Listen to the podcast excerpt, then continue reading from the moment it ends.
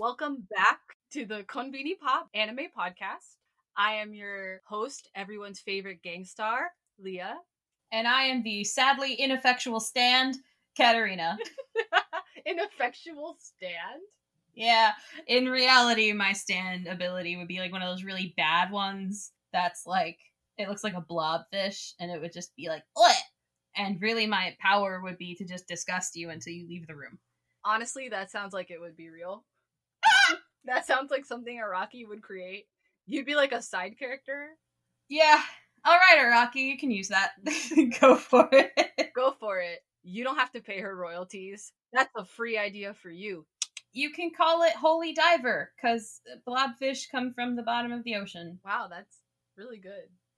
If you're tuning in, that means you must have heard our part one of JoJo's Bizarre Adventure, part five, all about Golden Wind and the saga of Giorno Giovanna. At least I hope you listened to that episode before you came here. If not, go listen to that or you'll be lost.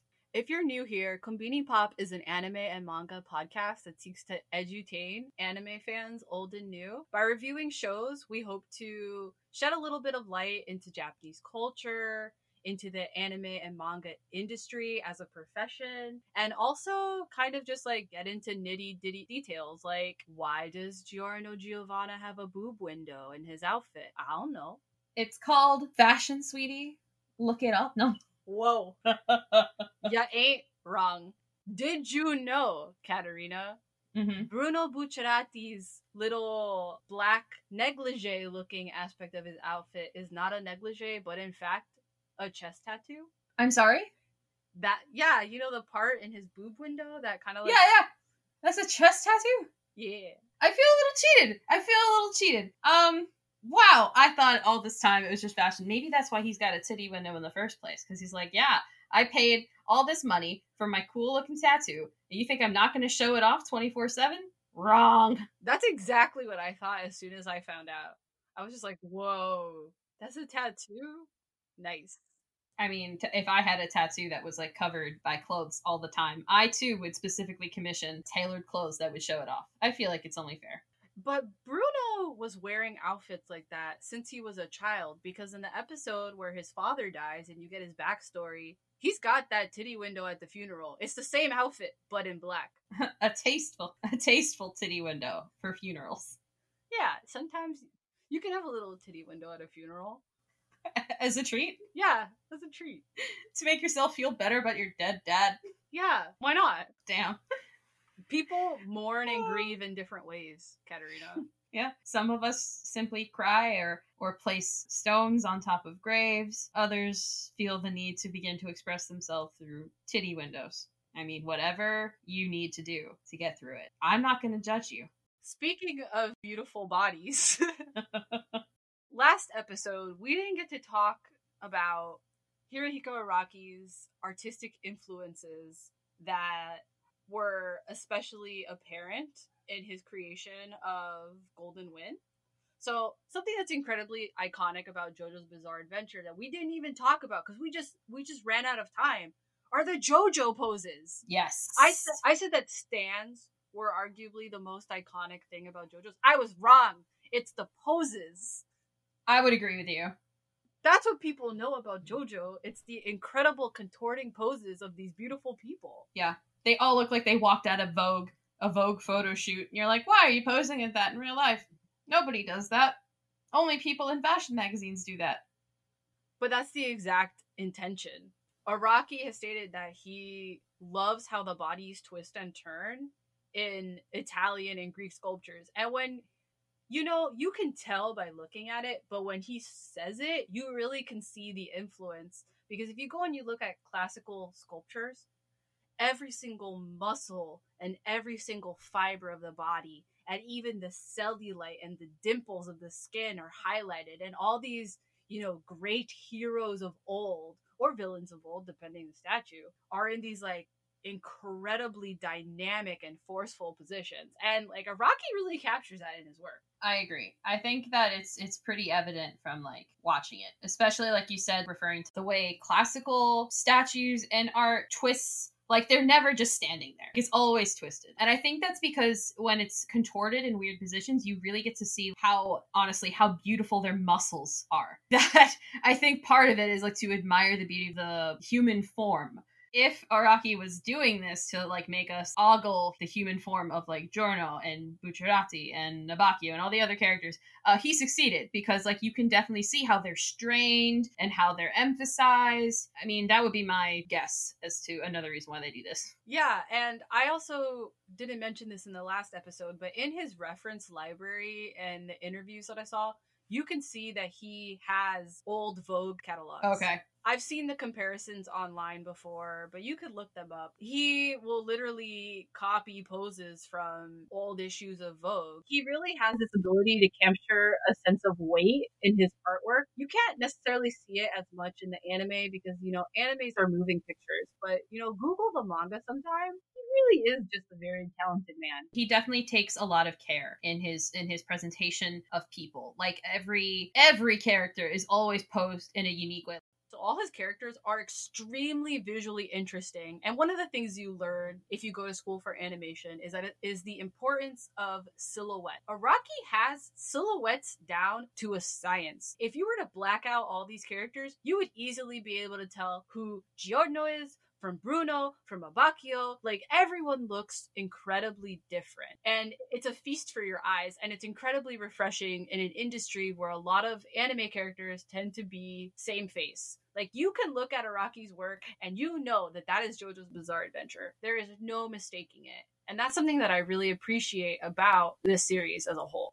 And I'd also I'd also say that I like that their personalities in my opinion translate into their outfits into into the colors that he uses. Uh, for instance, Giorno, like it's very formal and laid back. Like he wants to be a person in a position of power, but he's also bright enough where he's like, I am a good person. I have a lot of resolve. The color that he wears is purple, aka the color of royalty. Like he aspires to be the gang star. Like it's obvious. He's the character who, the one who comes out on top. Bucciarati is very like he's the black and white one. He's the one playing all the chess. He's the other one who's like very elegant, very put together. You've got Narancia, who is very much like he's not he's not dressed like a slob because none of them are dressed like slobs, but like he's the one who I think is the most wild in his appearance. He really is the wild child of the group, and I think it translates into his outfits and the color of his outfits.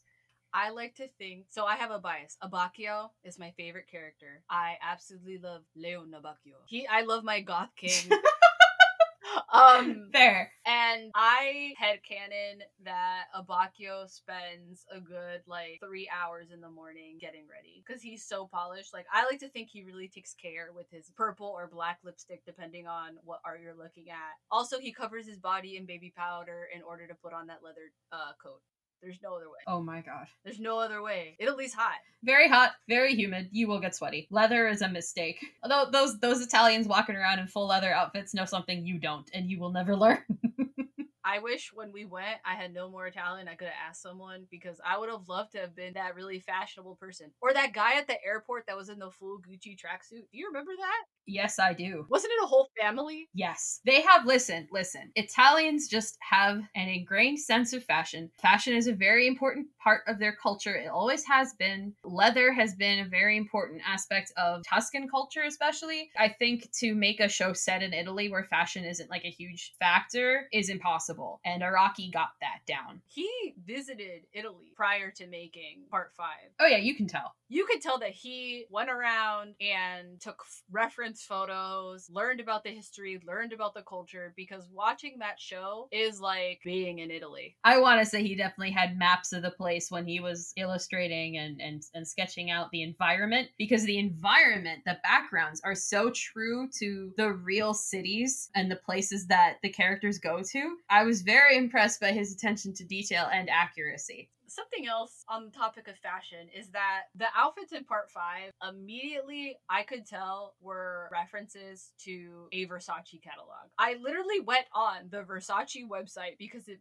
blew my mind to look at the clothing. Bruno Bucciarati's outfit literally looks like the current collection as of recording July 16th, 2020. It literally looks like this collection that is on the Versace website that is black and white and gold. It was just so funny to me because I'm thinking thinking these mafiosos are out in the hot Italian heat, dressed in head to toe Versace. Can you imagine? Yes, I can, because I saw all of part five. They went and did it. A major motif of part five is the ladybug in connection to Giorno Giovanna, and his ladybug pendants from far away look like the Versace Medusa heads. And it's these little details that kind of bring life to these characters. You know, maybe it wasn't intentional for part five to emulate Versace, but it did, and I like that. So Araki considers the characters in part five to be quote normal sized versus No. the previous protagonists and villains who were who were Well, huge. If that's your comparison, then sure, Giorno is normal.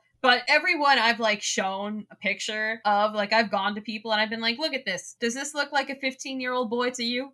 Does this look like a, a 15 year old half Italian, half Japanese boy to you? And every single time the answer has been no. protagonist actually looks like they're 15. I mean, Look, I haven't seen the show, but Yu-Gi-Oh looks His name's not Yu-Gi-Oh! or His 12. name's Yugi. His name's Well. Yugi Moto. You learn something new. You might think this is a shtick that we're we're making up It's that. Katarina knows nothing about anime and I have to educate her. But you heard it here first. She thought Yugi Moto's name was Yu-Gi-Oh! This is like talking to your grandmother and like trying to explain Ugh. anime to your grandmother. Why did he lick that boy in the middle of the fight? Grandma, it's the homoeroticism that Araki is trying to build up to. But but that doesn't seem sanitary. That's the perfect segue for talking about the actual plot of part five. You, you hit the nail on the head. Part five takes place in 2001 and centers around Giorno Giovanna, a half Japanese man living in Naples as he has a dream to be a gang star. Now, this was never clear to me. Why Gang Star? So I want to say at the time, Araki was listening to a lot of rap music. Okay. And he just wanted to kind of embody that feeling okay. Continue. Becoming a gang star is essentially becoming the Godfather. The ending of the entire series, which again, for those who are new to the podcast, we are a very spoiler heavy review series. So if you do not want spoilers for part five, turn back now. That being said, the ending of the whole entire series essentially ends like the Godfather. Yeah, specifically part one. I actually thought that it might be implying that he was evil at the end, but I wasn't No, sure. Giorno Giovanna wants to end drug use in inner cities. He's a good man. Which is a lot like in The Godfather. Vito Corleone is like, we are not getting into the drug business. That kills kids. Wow. We're just gonna continue running guns. It's just like Francis Ford Coppola wrote. It's kind of funny you mentioned that because really thinking about this series, we don't see any of the money making endeavors of Passione and the entire like mafia network. except for the protection racket. The protection racket you do see because I remember towards the end during like the flashback episodes with the boulder guy, the old man goes to Bucciarati for like, I need you to do something about this guy that killed my daughter. So you do see that aspect of the business, but that's like it. you come to me on the day I'm trying to eat my lunch in peace With my titty window. and you ask for what? Revenge? But I agree. Like, what? what how do they make money? Polpo is in jail, and he's a capo. How how does he get anything done? But yeah, so Giorno's whole whole mission in life is to become the the new Godfather, gang star, to stop the selling of drugs, which is ruining Italian families And killing kids. I think that's the most important part. and killing kids. That's literally how he wins over Bruno because he's just like, What, you're okay with killing kids? And Bruno's like the mom of the group. Just like, Yeah, this is kind of shitty. You're right, Giorno. You're right. Let's take down Passione. Yeah, that's it was literally like a two second thing. I love the beginning because the beginning is oh, uh Giorno Giovanna is just like a, a kind of shifty guy who swindles people out of things. He tries to steal the suitcase and he ends up killing that dude, leaky eyed Luca, because Luca's a creep and he and he kills him, like of course. And as soon as Bucciarati like attacks him on the funiculare, he just flips a switch and he's like, I will not kill you because you saw the drug marks on that boy's arm and you felt pity for him. Yeah, Bruno's just like, yeah, you know what, Giorno? You bring up a good point. It's like up until that moment, Bruno never thought about it. Even though when they kind of go into Bruno's backstory, you kind of see him thinking about it. But I guess that's because the story has progressed far enough to where you can like know that it's been on his mind for a while, even though in like the first time you meet him, you're like, wow, that came out of nowhere. As we said in the last episode, Giorno Giovanna is related to the Joestars because he is the bastard son of Dio Brando, but Dio has Jonathan Joestar's body. So Giorno has two daddies. Like I said before, Dio's just going around having sex, having kids, and using Jonathan's sperm. You know, it's really weird. We don't pretend to understand it. That being said, we never see it, but Giorno Giovanna's gotta have the star on his back because all Joestars got that star birthmark. Araki thought it was important to make Giorno related to Dio by a bloodline, and this emphasis on bloodline connection to Dio was how part 5 started. Araki asked himself, this is just such a great quote. You know how there are people who have been sad their whole lives? That's that's literally the theme of part 5. Specifically the sadness of being ostracized by a society and having a sense of justice. Yeah, that was every single character's backstory. I was amazed how every single time that a member of their group was uh, elaborated on, it was like, "Oh yeah, uh, this this kid's family just up and left him, and they all died." Or, "Oh, this kid's dad and mom got divorced, and then his dad got killed by drug runners, and he was left all alone." Or, And this guy's a cop. this guy's a, co- a dirty cop who realized too late the penalty of that and now he's angsty and turned to the mob but the section of it run by teenagers when he's a grown man Bruno's a grown man too. Yeah. Oh bruno is a grown man right you're right he just has a horde of children Yeah, Bruno and Abbacchio are mommy and daddy. Yeah. What? no you're right you're right uh Abak- i guess Abbacchio's like a dad he's like cold and distant and will pee in your teacup make you drink it I 'Cause that's a dad thing to do i'm gonna prank you son I loved that scene. That's such an iconic scene. I knew what that scene was before I even watched part five because I've had a meme in one of my reaction image folders of Giorno drinking the tea, but instead of it being tea, it has Clorox bleach on it. Oh, should we should we have a conversation? No. I mean, I'm kidding.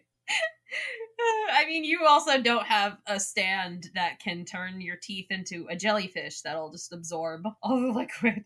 Which, by the way, of all the outcomes of that scenario, I would not have guessed. Oh yeah, that's the solution. I remember we were watching it and we both screamed. And you had seen that episode before me, and you still screamed. I just I love it. I love the idea that Giorno was just like, you know what, Abbacchio? Fuck you. I'm gonna drink this teacup. Because Yeah. As much as I love him, he just hates Giorno for no reason. Yeah, I think the only reason is that he can tell. I think he can tell that Giorno is there to eventually surpass Bucciarati. Because, like, it's obvious from the first moment that Bucciarati is not the one who's going to end up in power. That's so sad. I love Bruno. So the Deuteragonists in JoJo's Bizarre Adventure Part 4 and Part 5 are my favorite parts, as was revealed with my Rohan Metiche bias and now my Abbacchio Bruno bias. These Deuteragonists are just they're written so well. And I feel like Bruno really steals the show from Giorno. Like Giorno's just like, I have a dream. All right. That gets old real fast. He exists to inspire the others to rise to the uh, occasion. But that's what a good leader does, isn't it? Like, a good leader fosters your own sense of courage and your own spirit of resolve, which is what he keeps doing a lot with, like, Mista. I love Mista's crop top. That's totally unrelated. it's a it's a good crop top. if it was made, I'd buy that like sweater and I'd wear it out. Back to the show. So I really enjoy the whole montage. Not really a montage, but the series of events that led to Giorno actually joining the organization and meeting up with Polpo. But the challenge of keeping the lighter lit and then the whole fight with Black Sabbath. Black Sabbath is such a cool stand. I He really loved is. his yeah. power and I loved his design. Actually kind of scary. I was like, wow, how how would you beat that? Like if you encountered that. And then of course Giorno does, but like that was a very intense battle. And I liked Black Sabbath's design because he looked very medieval with his large. Is it a bishop hat? It looks like the hat Frollo wears in The Hunchback of Notre Dame. It might be like a judge's hat because Ah, yes, that's what it is.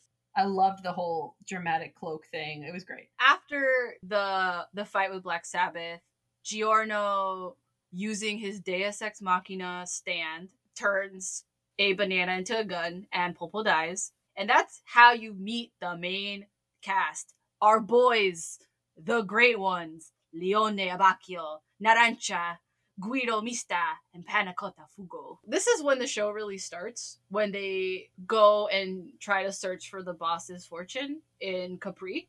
He gets a message when Bruno becomes the capo, and he's like, We gotta go to Capri and do this thing. And then it turns out that the reason that they're there is to pick up the boss's daughter, Trish. Trish. I have to say, I really liked Trish because in the beginning she was kind of just like a brat for no reason. But I mean, the first thing you do see her doing is acting as a janitor. So so it's not like she's not used to hard work. She's probably used to being on the run and being confused and all that other stuff. But she still has this air of superiority and nobility. It's so funny where she's like, "I need you to get me this very fancy spring water. Bye bye." I like how her character progresses, and I enjoyed her relationship with Bruno you could tell that Bruno really cared about her and wanted to protect her and took his orders from the boss really seriously. Really did. I mean from the from the part where like they go to drop her off and the events that follow in the elevator where he accidentally is left holding her hand, you can tell like it is uh, something breaks in Bruno when the boss goes to like off his own daughter thing goes very very wrong inside of bruno where he like cannot fathom why a father would do that to his child and i think that's because he had such like a close loving relationship with his own father, he's just disgusted. He's absolutely shocked, and you can see it. And they replay it in the opening theme song, so you know that it's important for Bruno's character arc. Just in case you weren't clear.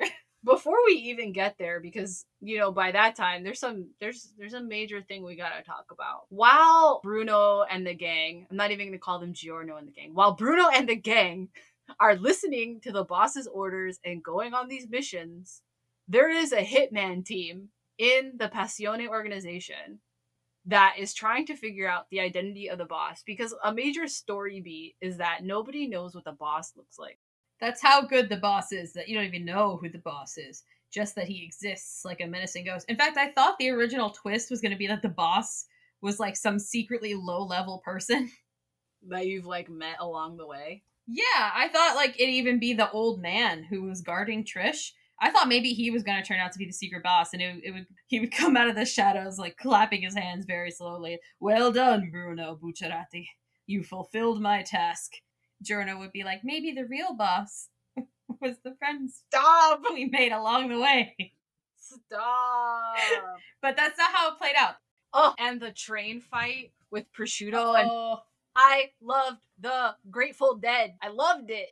He was one of my favorite stands because I was so impressed at like how evil that was. For people who didn't see the show and, and who I guess are still hanging around despite the spoilers, his stand is that he can literally just like suck the life out of you and you you really quickly age and just die it was shocking to see like these little tiny like fetal babies that look like old men and like they're crying over their mother's corpses and i was like oh my god I think it's interesting that you brought that when you brought up that fight because I feel that fight came very dangerously close to you kind of sympathizing with the villain in terms of um prosciutto's brother for a very brief point in time you feel kind of bad for Pesci when he thinks that he has to rise to the occasion to be the gangster that his brother is when prosciutto was like dying Pesci really tries to honor his brother. And even Bruno, like at one point, is like, you know, like I got to admire that. You are secretly more deadly than I thought you were. Good for you. But by the end, he's like, oh God, I hate you. I have no respect for you. I'm sorry. Die, trash. It's very funny. Yeah. And then, like, after that, oh my God, that's when you get Melone. I hated the baby face stand. I hated that. I thought that was disgusting. And, and just like the whole idea that the baby's like Bruno's child. It was Bruno's child and that woman. She she had this baby and like didn't have this baby because like it grew out of like the back of her neck or something. Yeah, so like Melone's stand, for those of you that haven't seen part five, is essentially like a computer thing that could inject like organic mat could take organic matter, I'm guessing, and inject organic matter into humans. So somehow is able to use Bruno's DNA and then insert it into a woman and then get her pregnant. But like it comes out of her neck. I don't know. It's bizarre. It was uh ha ha ha. But yeah, like that was disgusting. And then of course like the the baby ends up like killing the mom and then uses his father's DNA to go track down Bruno. Except Bruno's not even the one who deals with this bullshit. It's Giorno. Oh my god, he takes out Giorno's uh like voice box. Yeah. Ugh. Yeah. Foul. But you know, Giorno stand can just make a new one. It's uh, for two reasons. Because one, I mean, his stand users, the stand's ability is like to create life, which I feel like that's a very big umbrella that you can fit things under. Uh, creating life is very, very vague. I mean, some stands are just more useful than others. Like Beach Boy, not very re- usable. Yeah, like it's it's a fishing rod. Good for you. But with the golden wind, life is huge. Like that that's such a like a very vague thing that like, oh, I can I can create life from any piece of inanimate whatever and I can take it away and I can change it into whatever I want. It's almost overpowered and I feel like that's why jo- uh, Giorno hangs back. He doesn't do most of the fighting. In a way, he he does issue the most divine punishment of all. That's true. That brings me to my my second point that his uh his stand is based on the Prince album Golden Wind experience. His Prince bias is very obvious. Mm-hmm. That kind of brings us to to one of the most pivotal moments of the season, which we already uh, talked about a little bit, which is when Bucciarati and company arrive in Venice and they have to take Trish to the boss. And we get our first look at King Crimson. I cried. I cried with that fight. I, I cried so hard because spoiler, spoiler, spoiler, spoiler. Bruno gets his ass kicked. You know, the episode before, or two episodes before, you know, Mista almost dies fighting Ghiaccio. and I cried like a baby. I thought Mista was dead. But you know, Mista lived. And then Bruno's fighting the boss, and I didn't think that there was gonna be another double fake out death. Oh my god, I cried. When he like he just he busts a hole in Bruno's chest. It was so fucking sad. But then Bruno lives. But why is uh why is Bruno stepping on this nail and not feeling it? Or why is he catching his hand on this sharp object and not feeling it or bleeding? Because as soon as they confirmed zombie Bruno, you knew that Bruno was gonna die at the end somehow. Like he wasn't gonna be a zombie forever. There's no way. Like even for Araki, that's too much. If Giorno, the one who can grant life eternal to everything, is worried, then you know that even even his Deus Ex Machina is not enough to save the day. I wonder what happens to Fugo at the end. I wonder if Fugo rejoins the organization after Giorno takes over. I'd love to see the look on Giorno's face because he's like, "Hey, you, Narancia's dead. Narancia died." All your friends are dead, uh, and you weren't there to help us. And maybe they'd be alive if Purple Haze came out and like gave some viruses. I feel like I wouldn't be able to turn back up at the organization knowing that. Like, if I found out that this usurper took over the whole mob uh and all my friends were dead because like there's no way he wouldn't know he'd probably go into hiding or exile and just be like well i'm here continuing that tradition of being sad and ostracized my whole life Yeah, but you know, Fugo's leaving makes way for one of the best parts of the show, which is Trish getting her own stand. Spice Girl, I loved it. that was great because what I loved about that was that of all the stands, Trish's and uh, Diavolo's stands are the ones that seem most like reflections of their inner psyche. Like they, with with um, for example, like Mista's Sex Pistols. They, God, I I knew that was coming. I knew it was coming. But like with with the Sex Pistols, you you go into it knowing, okay, like yeah, they're all technically um pieces of psychic energy made flesh, but the the bullets have like their own personalities apart from Mista. Golden Wind feels like its own strange omniscient being. Um Sticky Fingers seems like this other person. Spice Girl tells Trish, like, I'm the stronger part of you. Uh, you're gonna do what I say. Just the stand ability to make things Rubbery. and the way that Araki, you know, conceptualizes what rubber can do. Like the whole thing is like, oh, if you want to like really generalize it, it's like, oh, I can make things soft. And it's interesting because like, you know, oh, she's a girl and like she's soft or she's weak and really like she's one of the most powerful ones in the group. She has the third most useful stand in the group. Yeah. You have, you know, the Golden Wind that can just do so many things and heal people and bring people back from the dead question mark. And then you have Sticky Fingers, which can, you know, create portals to different places that can disconnect things using zippers. And then you have Trisha's stand, which can, because it can make things soft, it can make parachutes, it can create shields from bullets. Like that, that is such an interesting way to use the concept of, quote, make things soft Yeah. At that point of the series is when we get introduced to Doppio. Doppio is probably one of my other favorite characters. I really liked the concept of Doppio and Diavolo. And for those of you who don't know Italian, Dopio means double, right? Yep. It gives it away the twist immediately. Yeah, I think it's interesting that you you bring that up because like you know how like Diavolo's stand is is King Crimson. It's a Doppio and Diavolo are a reference to the King Crimson song 21st Century Schizoid Man. Look at that. You're educating me now. and like the art from the from the album like in the Court of the Crimson King is very much like when he has the what's it called the the little head that pushes through his forehead and can see the future in his bangs Oh, King Crimson's such an ugly stand. I hate the little face. It's really disgusting I hate the little face. it's gross But I like how Doppio. I I really like Doppio picking up the frog, and just being like, mushy mushy.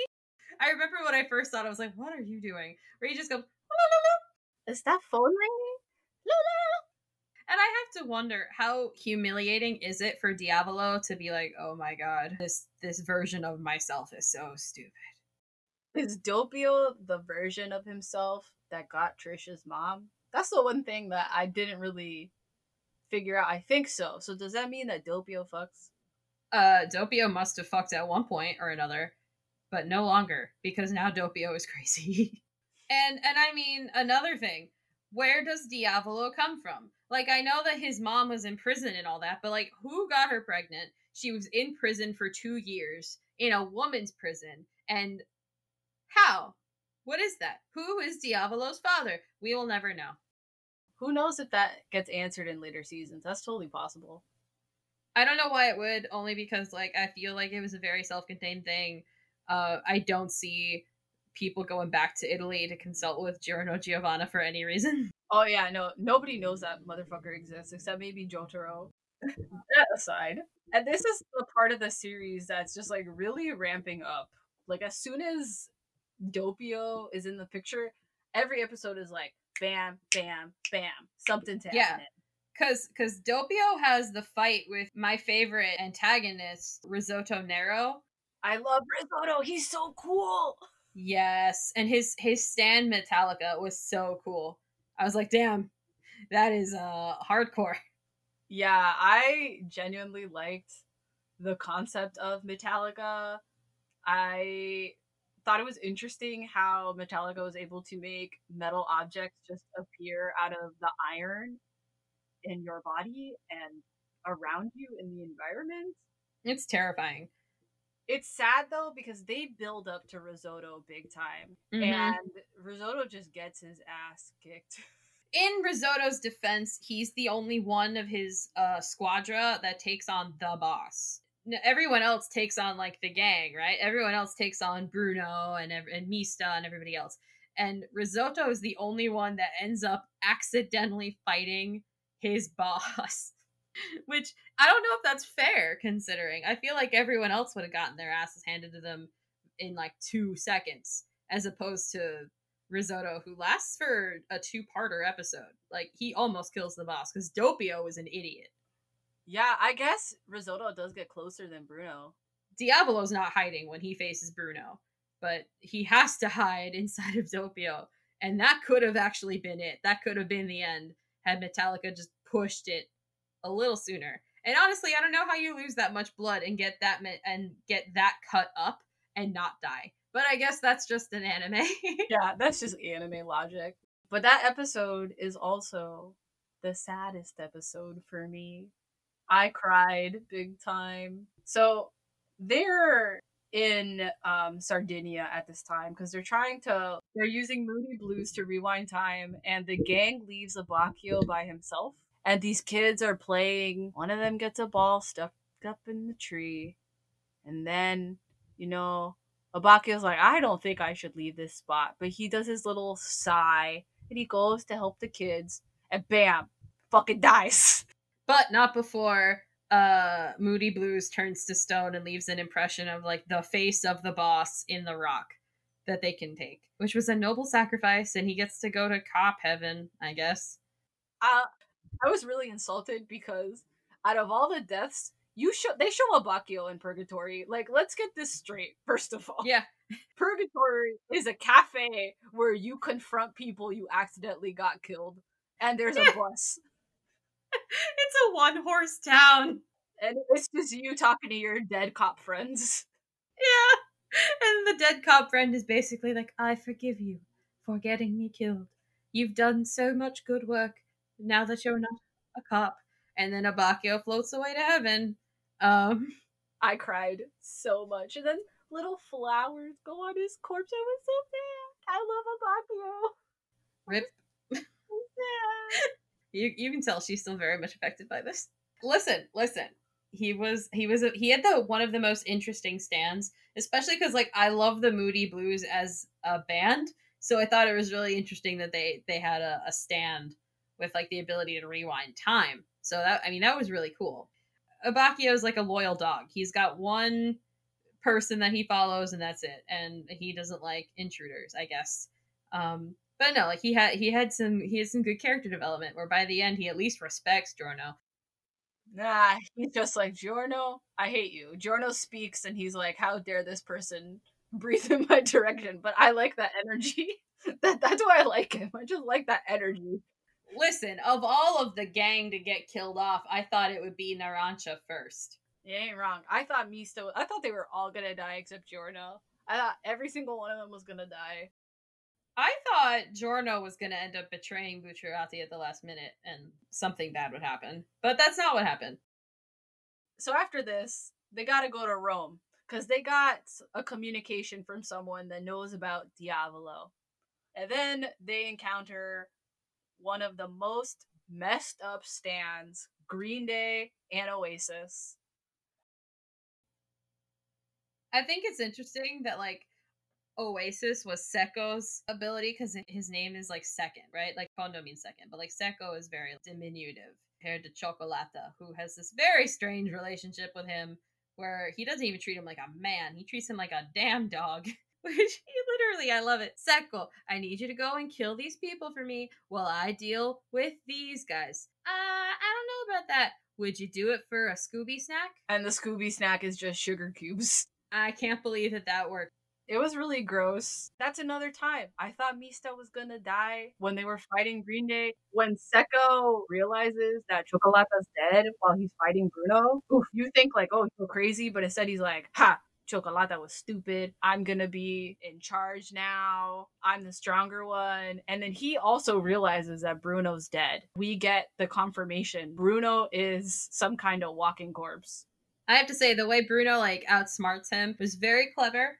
the whole deafening thing, that was great because he essentially could just like let nature take its course and let him get hit by a bus. The sad thing is that it ends up leaking Bruno out of so much of his remaining life that he ends up walking right into the arms of Doppio. And then leading Doppio to where they were going. Because Bruno at this point is essentially blind. He thinks it's Trish leading him because I and I thought this was very interesting, almost mythological, where it's the child can sense when the father is near and the father can sense when the child is near. So much so that Doppio was able to trick Bruno into thinking that he was Trish. It's that emphasis of bloodlines coming through the work where the sense of family is so strong that they have this connection. Trish and Diavolo almost have this mythological connection, which is why Diavolo wants Trish dead. Because anyone who knows anything about Trish and knows essentially like her aura, her stand, her psychic energy can trace Diavolo. That's the whole crux of, of his mission to kill his daughter and anyone who knows him. Yep. So when they finally get to the Colosseum, we get my favorite reveal, which is Polnareff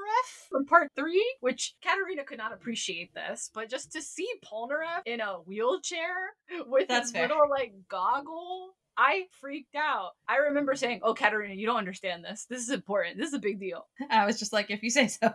Everything that happens after this is just one, two, three punch of action happening. We were up till 3 a.m. watching all these episodes in a row. To see the Silver Chariot come back, that was a big plus for being a fan. And then getting all the lore that ties into the previous seasons, where we find out Diavolo discovered the arrow stands and that he sold some to Enya, who then was able to, you know, give Dio a stand, and then tying that all back into this new mythical stand arrow that creates a requiem, which is just a Yeah. super powered up version of your psychic powers. And that's exactly what they need to kill the boss.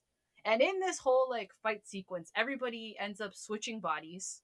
Which gives Bruno just just enough of a chance to live. Yes, because Bruno's in the boss's body, and Polnareff is in a turtle. I loved that.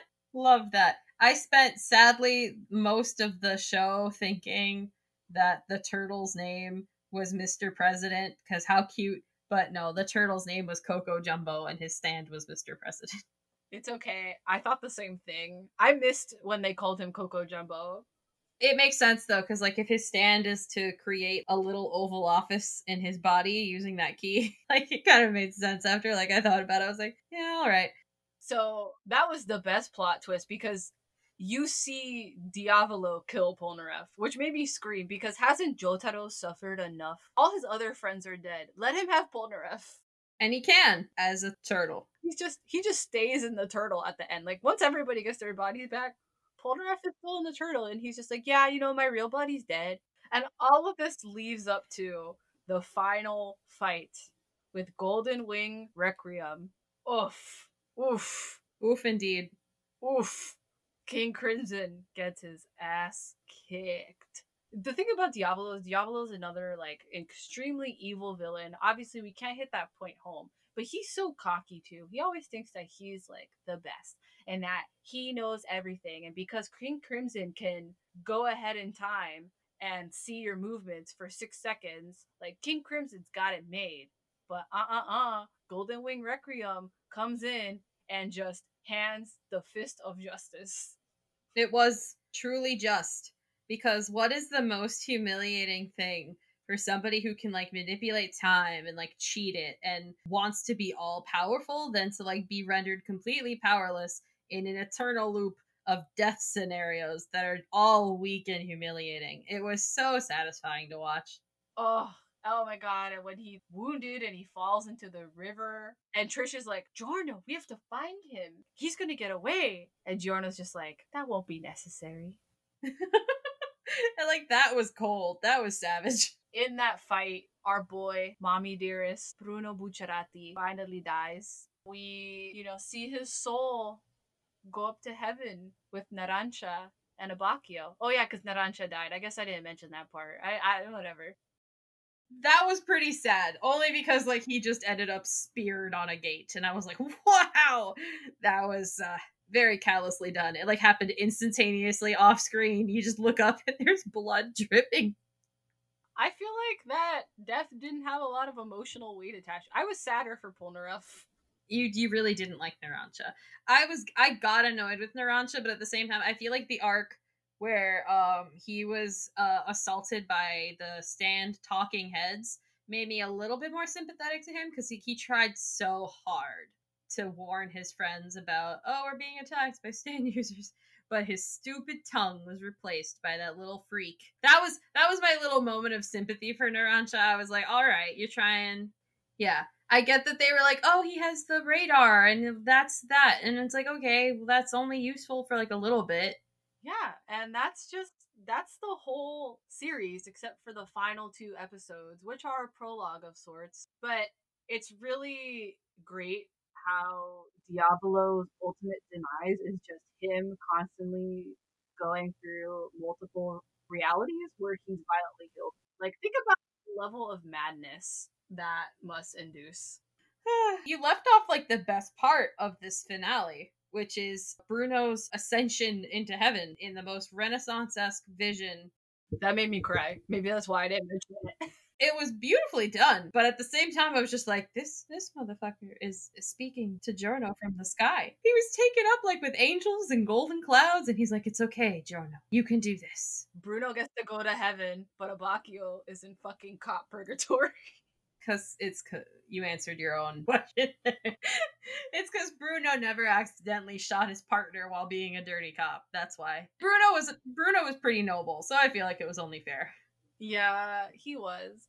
And then the last two episodes are a prologue of sorts. And the whole time I was watching them, I was thinking, what is the point? This show is over. Well, I mean, at least I get to see more Bruno in my life. And it turns out that there was there was a stand called the Rolling Stones what it does is if you touch these stones, you can see a vision of your death. The whole prologue episode is Mista trying to prevent Bruno from seeing the stones and finding out how he's going to die because the stones are specifically seeking out Bruno. Bruno ends up touching the stones, but he doesn't see what's going to happen next after because through a series of events the stones end up getting destroyed before bruno can look at them because mista prevents it because mista thinks bruno's going to die if he touches these stones. And at the end we re- we learn that these stones revealed oh my god I'm getting goosebumps thinking about it revealed the deaths of bruno narancia and abbacchio and by not seeing those stones, they ended up down this road of hardship. And that is exactly how Bruno learned about Leaky Eye Luca's death that led to his meeting of Giorno. And this whole series was about avoiding fate and how you can't. When something's going to happen to you, it's going to happen to you. And if they had seen stones, my boy wouldn't have died. That's what I'm saying. I think it's interesting too that like it's the stand that's like the Rolling Stones, like it's explicitly called the Rolling Stones when Bucciarati's stand is a Rolling Stones album. I'm Sticky sad fingers. now. So it's almost like they were there was that connection from the get go. It's like, haha.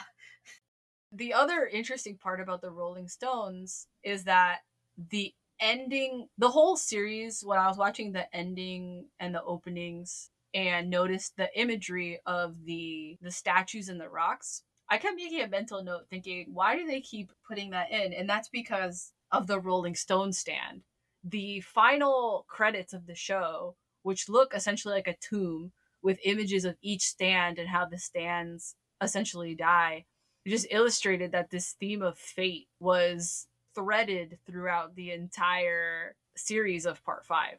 And it was just so cool to think about and it gave me a better appreciation for everything that happened. Like this was their fate. Like this had to happen the way that it did. The ups and the downs they all were meant to meet giorno giovanni. And that is the summary of jojo's adventure part 5 it comes down to the big question. Katarina as someone who's unfamiliar with anime would you recommend this to someone who knows nothing about anime okay, okay. I very much enjoyed it. It it really was a wild, wild, wild time. If you are brave of heart and strong in spirit, go for it. Plunge right in. Uh embrace JoJo. Um if you've never seen anime before, I mean go for it. If however, you're really looking to like dip your toes in and ease into anime on like a more relaxed is that or casual uh experience eh, may, maybe wait maybe wait for jojo because it, it does become a lot at some points. From from just being kind of gross uh to to being like oh wow so much is happening all at once. Oh my god. But that said it was a very good story. Uh, all the characters that were like that you were meant to root for were all really interesting and very personable and very unique in their in their character designs and in what they were trying to accomplish. And it, it, it really was a good show. It's a little bit of a commitment because like 39 episodes, it, maybe Netflix has spoiled me because I was like, oh, 39 episodes. So if you're looking for like a casual thing to like try, maybe this is not the gateway drug to anime for you. but like if you're adventurous and you're like, you know, this summary sounds intriguing, I say go for it. I mean, I I came out okay, I think on on the other end. Well, it's funny that you say Netflix has spoiled you uh, with short form entertainment, but JoJo's Bizarre Adventure Part 5 is long for an anime. It's 39 episodes a lot of shows are only 12 episodes 12 to 20 39 is long for a show with two seasons for longtime anime fans if if you've never watched jojo's bizarre adventure you gotta watch it. I kick myself in the butt for all the times that i turned around jojo's and for the kicking and the screaming it took for me to even sit down and watch part five because i was dissatisfied with parts one through four. And that sounds like you you should watch part five. It's really fun and it's so different from the previous four parts and i enjoyed it enough that it's got me reading the manga and i can't wait for whenever part six is animated because part six is even better than part five i love Jolyne Cujoh it's made me really excited and if you watch all the seasons or all the different parts rather it lets you appreciate the things that come down the pipeline more. So yeah, Phantom Blood's just okay. But it makes you appreciate everything that happens in Stardust Crusaders. And it's the thing that sets the stage for parts four and part five. If you're someone who is new to anime, or you're someone who doesn't like JoJo's Bizarre Adventure, and you've never seen it, I know it's uncouth or not very accepted to be a part skipper, but part five may be what you need in order to get interested in parts one through four, in my opinion. It may be exactly what's required for you to become that lifelong JoJo stan. Sometimes you have to give people a little bit of a taste of the future in order to make them appreciate the past.